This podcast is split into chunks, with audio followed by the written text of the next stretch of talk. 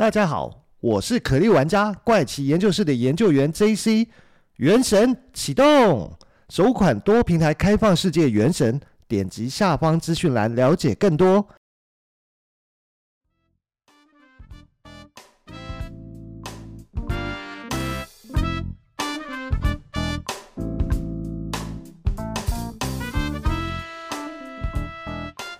嗨，大家好，欢迎收听怪奇研究室，我是研究员 JC。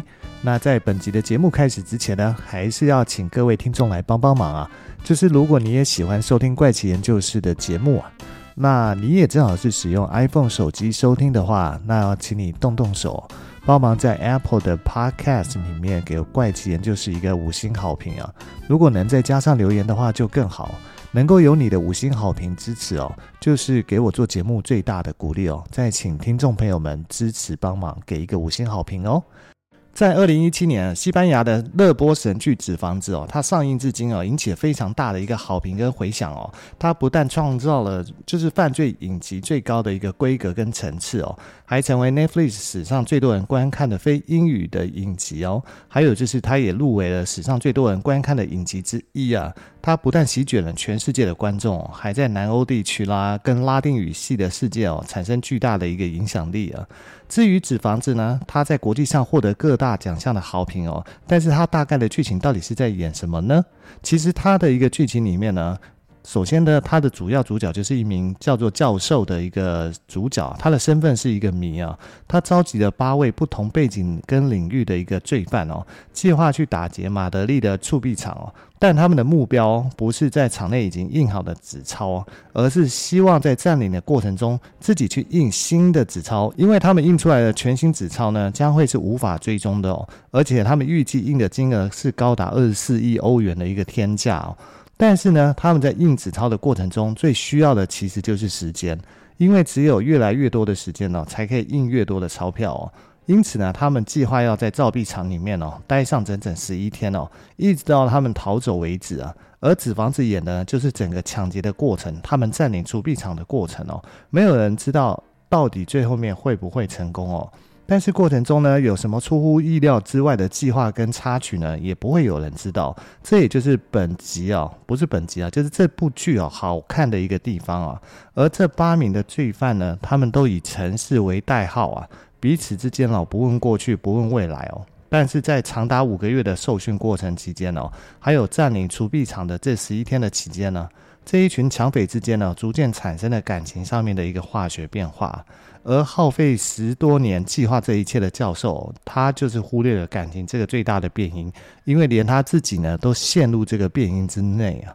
那本集呢，他是从第一集是从马德里铸币厂出发哦，一路诠释到逃亡啦、拯救同伴啦，再回到西班牙银行的黄金大劫案的故事上面哦，前后一共推出了五季啊。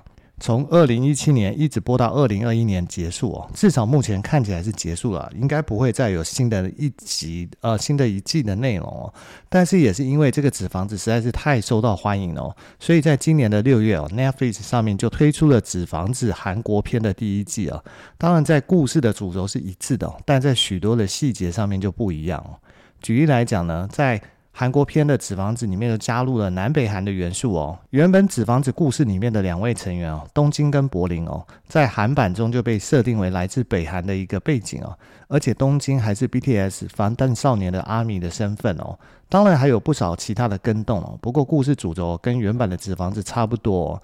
那在第一季呢，都是设定在自己印无法追踪的真钞啊。韩国片的第一季结局呢，是在教授的身份是不是被发现，还有还没被印完的钞票这里哦。也在今年的九月哦，Netflix 也释出了韩国片第二季的预告哦，这也意味第二季的推出时间应该不会太久了。至于这一集呢，会跟大家先介绍纸房子呢，其实内容就跟印钞这件事情有关哦。不过跟之前讲的世纪大劫案就不一样，那个是去抢劫银行哦，这个是自己印钞票哦。那而且这印钞票的是一个美国的年轻男子哦，透过勤奋自学哦，要自己印伪钞哦。不过看起来这个男子的勤奋好学的角度似乎是用错地方啊，他没有把勤奋好学这件事情。发挥在合法的一个领域啊，而是尝试如何透过自己的勤奋好学、自学的角度啊，来非法的快速致富啊。这位男子呢，他叫做丹尼斯哦，他一共投入了五万美元的研发跟生产成本哦，他最终哦印出了一百一十七万五千美元的一个伪钞哦。不过就在他准备将大批的伪钞流入市面之前哦，竟然就被人家发现了。这个故事的开始啊，是丹尼斯做了一个美梦，就是他立志要成为一位拥有源源不绝收入的富豪。虽然不能实现躺着赚的一个计划哦，但好歹这个计划的投资报酬率也是相当的高。而且为了记录下自己美好的发迹过程哦，他还用日记记录下了这一切哦。那丹尼斯呢，在一九九一年呢，决定开启他这个伟大的计划。而所有的计划开始的都是需要资金来启动它的。因此呢，他将自己手上仅有的所有资金全部投入，但是还远远不足以为这个计划来启动，所以他又到处奔跑啊，去借了大笔的金额，而且这个金额在当时的其实是高到他无法偿还的哦。就这样，他准备了五万美元哦，作为他的计划启动资金哦。那丹尼斯在有了启动资金之后呢，他其实最需要的就是一个发展计划的根据地啊。因为他的计划呢，会有需要提供大型设备的空间，以及设备运作时发生的声响哦，所以他不能在自己的住处进行，因为这样子呢，会太容易被人发现。因此呢，他找到了在南佛罗里达州的一间房子哦，并且把它租下来，然后又对这间房子进行了隔音的装潢工程哦，才开始将所需要的器材呢，慢慢的找齐，并且运进这间房子里面哦。等到他准备好这一切以后呢，他要开始面对他的下一步呢，其实就是像是创业里面的选题啊，就是他要思考要印制的伪钞的面额到底是要多大。如果说他只印一美元哦，那他要印多少张才能实现财富自由？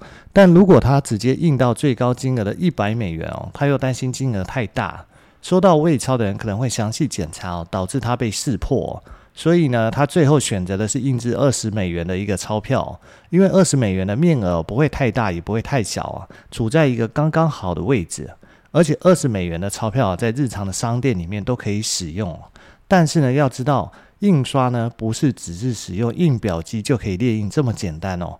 一般印刷厂的师傅哦，都是要从学徒开始学起哦。他要学习调色啊、对色啊，还有检查印制完成的印刷品等等哦。这些都需要时间累积经验的。更不要说是印钞厂的师傅哦，他们更是需要先接受过职业学校的课程洗礼哦。那这至少就会需要两年的学习时间呢，再来正式投入印钞的工作。之后还要在印刷线上累积经验，才能印出可以流入市场使用的钞票。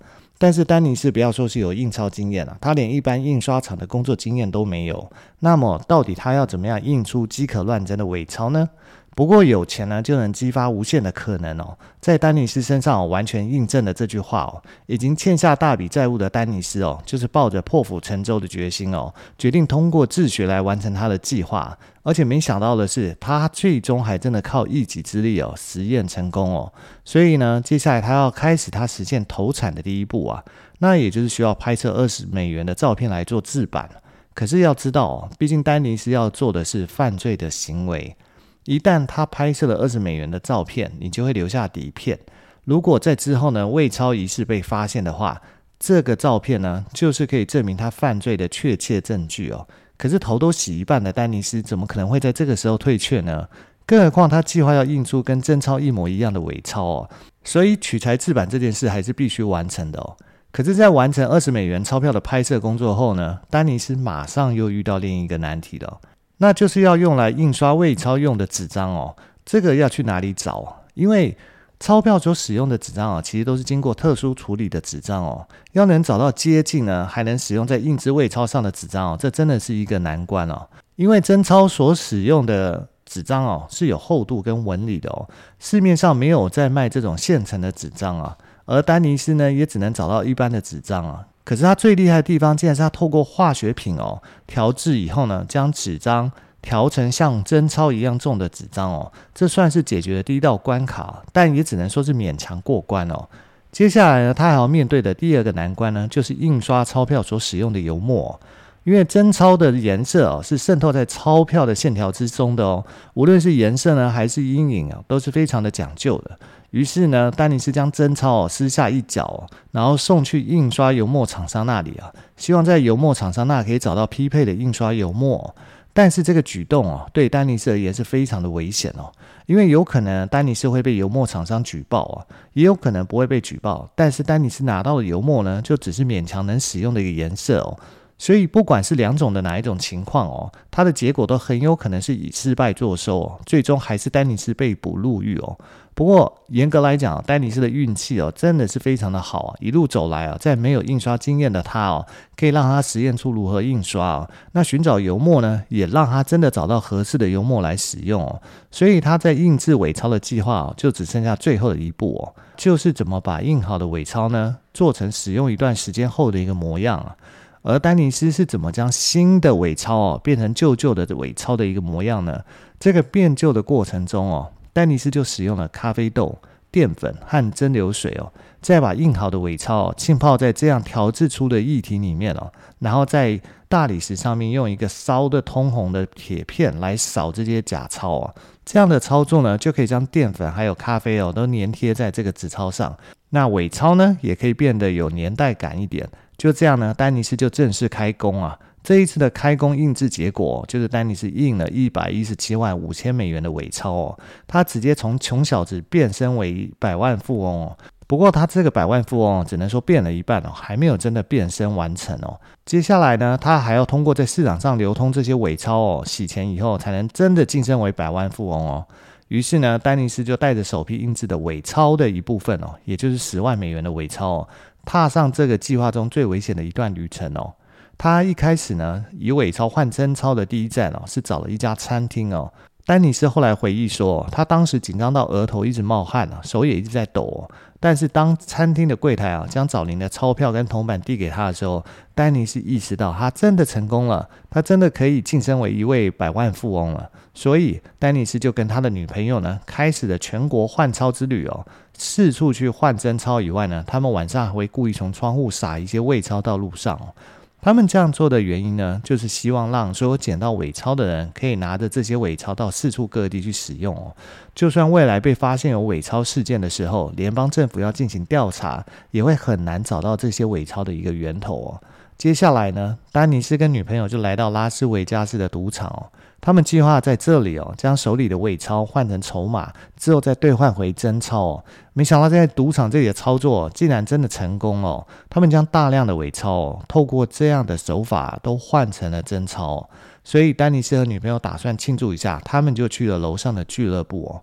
没想到一路开挂顺利过关的，一直走到这一步的丹尼斯哦，却在俱乐部翻船哦。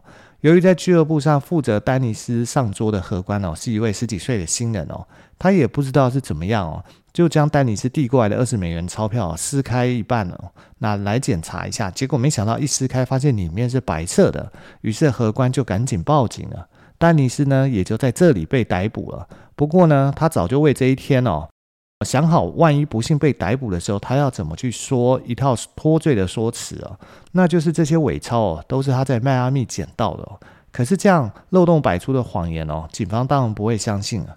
加上警方在丹尼斯住的旅馆哦，发现他当初记录他自己制造伪钞的日记哦，刚好就可以成为呈堂罪证哦。因此，丹尼斯就被判刑入狱哦。所以这些犯罪者呢，原本以为自己一切都准备好了，但往往都不知道出事的原因都是在那些想都没想过的点哦。而我们再回来到伪钞这件事情上面，一般来讲，伪钞真的有这么好印吗？政府的印钞厂难道没有什么对应的措施来避免伪钞在市场上流通吗？其实哦，真钞还是有它特殊的技术哦，让真钞更难以仿制哦。第一个就是油墨的环节哦。印钞厂一般会在纸浆上色时哦，就加入彩色纤维哦和人像的水印哦。这些纤维呢被渗透到纸钞里面哦，也就是这些图案里面啊，都是在一个网格中被描绘而成的。第二个呢就是有防伪线哦，每一条线上都有很小细小的一个数字哦。那如果你使用光透射过去哦，文字就会清晰可见哦。而那些伪钞呢，如果你使用光透射过去的话，你其实是看不到任何东西哦，只是看起来有一条防伪线的样子而已。那这一点呢，也是伪钞目前怎么样都做不到的哦。这也是可以区分伪钞跟真钞的一个关键呢。另外呢，印钞厂的员工哦，对于管控也是很重要的哦。因为没有几个人可以抵挡得住金钱的诱惑，所以印钞厂为了防止员工盗取印钞的核心技术啊，印钞厂呢会将数千名的员工分成许多的部门，每个部门呢都实行封闭式的管理哦。从员工踏入印钞厂开始哦，他们就必须经过层层的安检哦。除了严密的检查是否有带着任何武器进去呢，每个员工进入印钞厂的行动哦，都会被全程跟踪啊。而许多的探测器跟警报器哦，都被安装在印钞厂的各个位置哦，以防止任何的意外发生哦。另外呢，为了加强印钞厂的安全性哦，许多员工在金属笼后面工作，这边也都藏着隐藏的摄影机哦。印钞厂这一系列的举动都是为了防止员工将技术泄露出去哦，避免那些想要犯罪印制伪钞的人可以得逞哦。至于在美国政府的铸币厂里面呢，他们每天能制造八十万枚硬币哦，价值大概是三百万美元哦。对于货币伪造者来说，伪造硬币其实是不划算的一件买卖哦，因为面额太小，成本太高哦。但并不是说这样铸币厂就是安全的哦，因为铸币厂里面的员工呢，犯罪行为还是时有所闻哦。在一九二零年，铸币厂里面有一位员工叫哈林顿哦，他的工资呢是一天四美元哦，为了中饱私囊哦。他利用自己断腿的优势哦，装了一只中空的木质假腿哦，然后将金条藏进自己的假腿里面哦。几个月下来呢，哈林顿一共偷走了五十三根金条，在当时可是价值八万美元哦。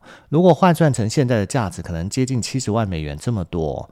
不过哈林顿最终他的犯罪行为还是被发现哦，而哈林顿呢也因此被判了十年的徒刑哦。至于为什么在铸币厂会有金条呢？那是因为在以前哦，硬币的外层是镶有黄金的哦。所以金条呢，就成为员工想要偷窃的目标。在七零年代的末期哦，铸币厂会提炼各个国家的黄金来作为原料啊。然后呢，也发生了另外一个员工利用自己的身高优势哦，从铸币厂带走黄金哦。这位员工他身高将近两公尺高哦，他会将偷来的黄金呢藏在报纸里，然后在离开的时候手再拿着报纸高举过头哦。所以警卫在搜查时总是扫不到他高举的双手，也才会让他得逞了。不过在现在呢，任何人想要从铸币厂偷走金条，就会更加的困难了，因为现在的警卫变得更加严格，搜查也更加仔细哦。在铸币厂这里也建立起各种高科技的监控设备哦，让想要偷走金条这件事情变得越来越不可能发生了。这个故事呢，其实就是想要让大家知道，想要发财是人人都会有的一个梦想哦。但是你总是要往合法合规的一个方向去进行啊，不能走这些非法的管道，因为非法的管道终有一天呢，你还是会被发现，你还是会被逮捕，到时候你就是要付出你相应的代价哦。好了，那这集节目的时间也差不多了，今天就先到这了，我们下集再来聊聊其他故事喽，拜拜。